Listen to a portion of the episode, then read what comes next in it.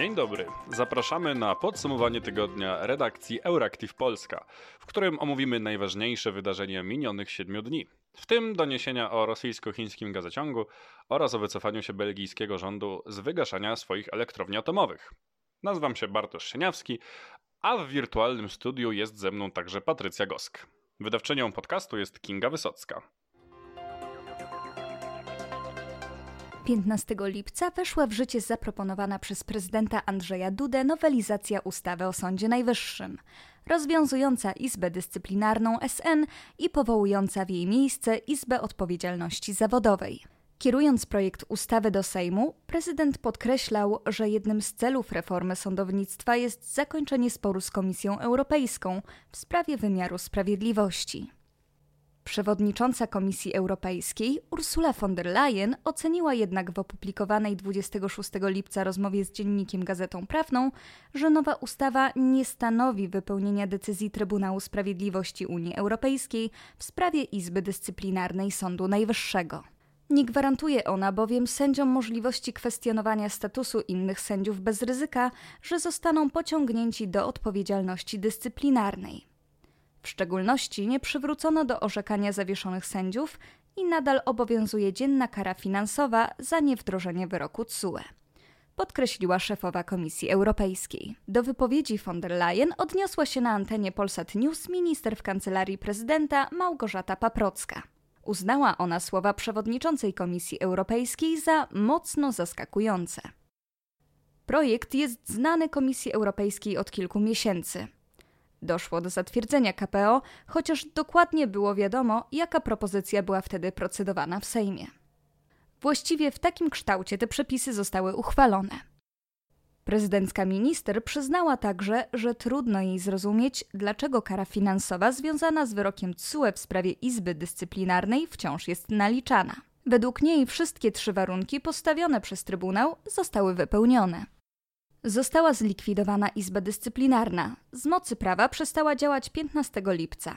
W tej chwili trwa procedura konstytuowania się Izby Odpowiedzialności Zawodowej. W ustawie zostały zawarte przepisy dotyczące możliwości wzruszania postanowień i orzeczeń, które zapadły w Izbie Dyscyplinarnej. Wszystkie te, o których mowa była w wyrokach, zostały wykonane, zaznaczyła Paprocka.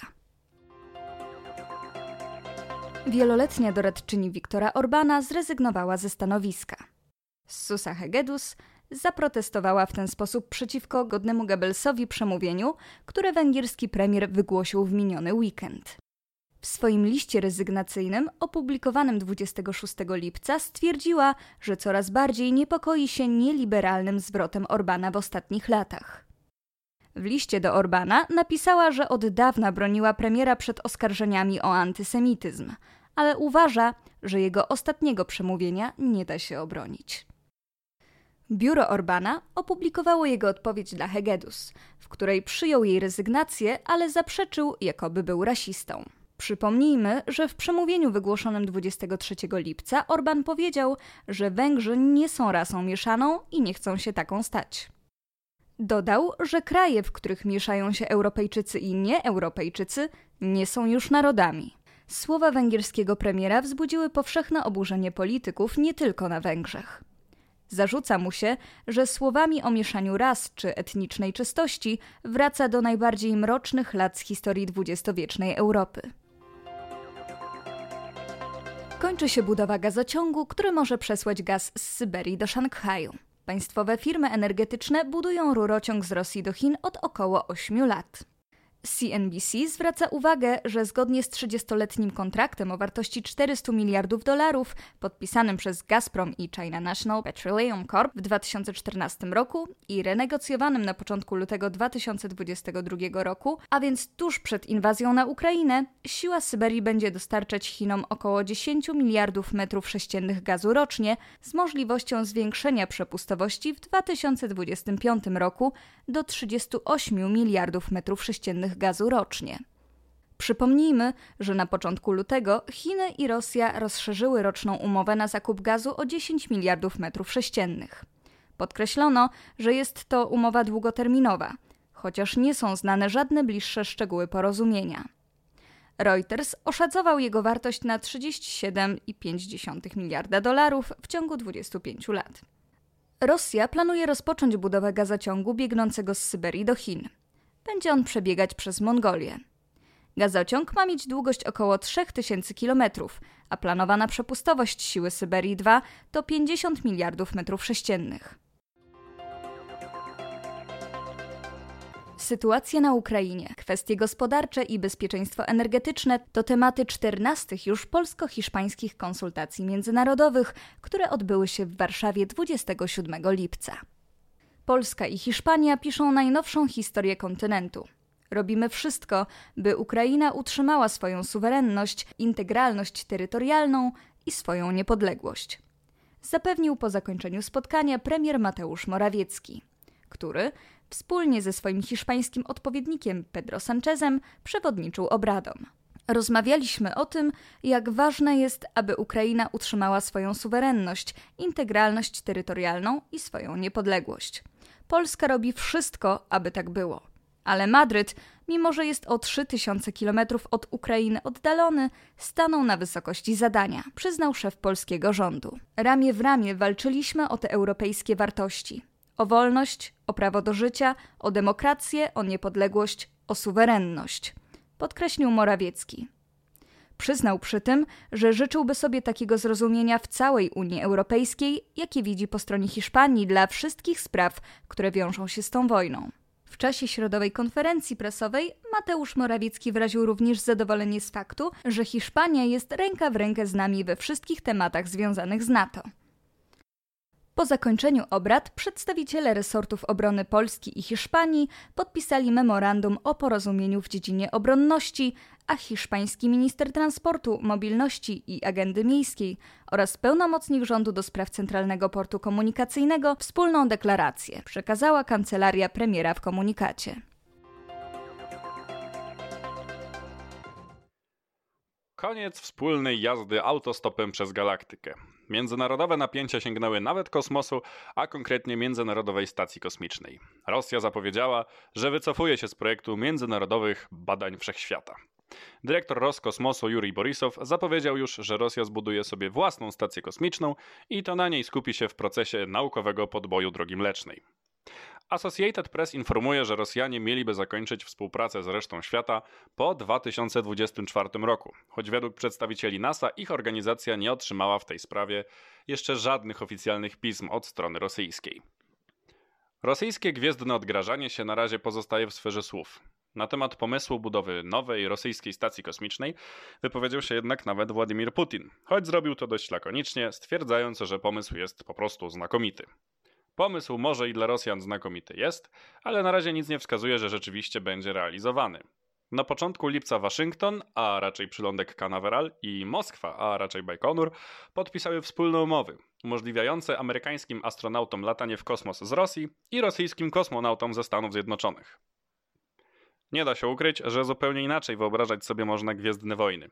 Zamiast epickich walk w przestrzeni kosmicznej i strzelania laserami mamy kilka obrażonych na siebie państw. Cóż, jeśli Rosjanie będą chcieli postawić na swoje, po dwa tysiące dwudziestym czwartym zamiast Ground Control to Major Tom pod nosami będą musieli nucić naziemnoje uprawnienie majoru Tomu.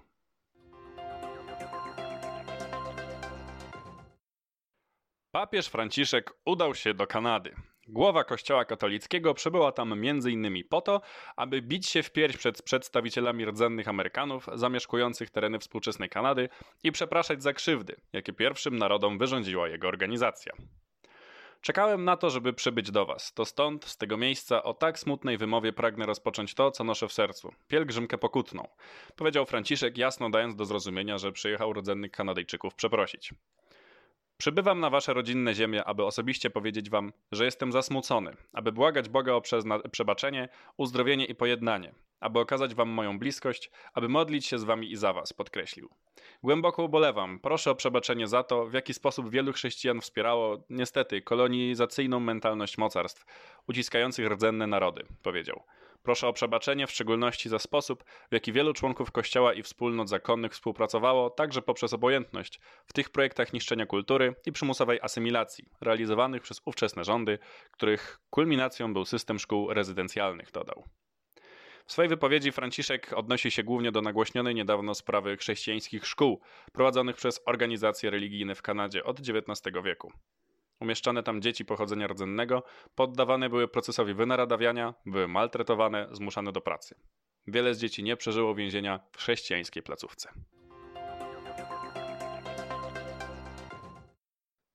Pod egidą O N Z w Stambule podpisana została umowa pomiędzy Turcją jako mediatorem sprawy oraz Rosją i Ukrainą. Układ dotyczy umożliwienia ukraińskim statkom transportowania zboża przez Morze Czarne, do tej pory blokowane przez rosyjską marynarkę wojenną. O N Z ma nadzieję, że przedwojenny poziom eksportu zboża powróci do portów w Odessie, Jużnym i Czarnomorsku. Eksport zboża, którego miliony ton zalegają teraz w ukraińskich silosach, umożliwi jego tranzyt do regionów najbardziej go potrzebujących, głównie zagrożonych głodem państw afrykańskich, od lat kupujących od Ukrainy żywność. Eksportem zboża ma zająć się specjalnie utworzone do tego Centrum Kontroli. Kijów nie zgodził się na transport zboża przez tereny zajęte przez Rosjan, a także zakazał przedstawicielom Rosji wjazdu do ukraińskich portów w sprawie nadzorowania eksportu. Zagrożono, że w przypadku jakiejkolwiek prowokacji miejsce będzie miała odpowiedź militarna. I wszystko byłoby pięknie, gdyby nie to, że niecałą dobę po podpisaniu umowy Rosjanie zbombardowali port w Odessie. Rosyjskie wojska wystrzeliły w kierunku Odessy cztery pociski rakietowe, z czego dwa zostały po drodze zestrzelone przez Ukraińców, a dwa spadły w okolicy portu, na terenie którego wybuchł pożar. Umowa podpisana przez Rosję zabraniała jej ataków na Odessę, ale jak widać Kreml jest ponad międzynarodowe układy. I szczerze, właśnie w takim politycznym limbo powinien pozostać, opierając swoją narodową taktykę militarną na szantażowaniu głodem i spaloną ziemią. To świadczy tylko o jednym. Czego by Rosja nie obiecała, zawsze znajdzie sposoby, by tego nie zrealizować. Geopolitycznie, zbrojnie, krwawo lub nie, ale zawsze ma kilka kierunków działania, powiedział prezydent Ukrainy Wołodymyr Zeleński. A rzecznik ukraińskiego M S Z Oleg Nikolenko nazwał rosyjski ostrzał Odessy splunięciem w twarz Ukrainie i O N Z. Organizacja Narodów Zjednoczonych i Unia Europejska już potępiły atak.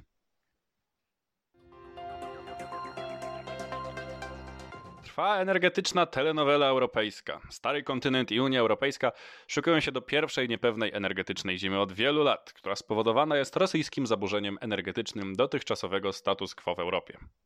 Lata pracy na rzecz zielonej energii poszły na marne, bo europejskie rządy są teraz zmuszone znów opalać elektrownie węglowe i palić paliwami kopalnymi. Oczywiście poza Francją, która zabezpieczyła się, budując efektywne źródła czystej i bezpiecznej energii nuklearnej. Niektóre z państw posiadające elektrownie atomowe wciąż mimo wszystko chce je wyłączyć, z tylko sobie znanych pobudek. Do krajów tych należą na przykład Niemcy, ale i Belgia, dotychczas wyjątkowo antyatomowa. Obecnie jednak, w obawie przed kryzysem energetycznym, belgijski rząd postanowił pozostawić w użyciu dwie elektrownie nuklearne, które miały być zamknięte w połowie obecnej dekady. Umowa w tej sprawie ma jeszcze zostać podpisana, ale belgijski rząd zapewnia, że już zdania nie zmieni. Atom zostanie w jego kraju na dłużej. I nie bójmy się tego powiedzieć, bardzo dobrze. Antyatomowa panika jest obecnie zupełnie niepotrzebna w Europie, zarówno ze względów strategicznych, jak i społecznych i klimatycznych. Im więcej na świecie reaktorów jądrowych, tym więcej czystej i ekologicznej energii. To już wszystko w dzisiejszym podsumowaniu tygodnia EurActiv Polska. W imieniu całej redakcji życzę Państwu udanego weekendu. Do usłyszenia za tydzień.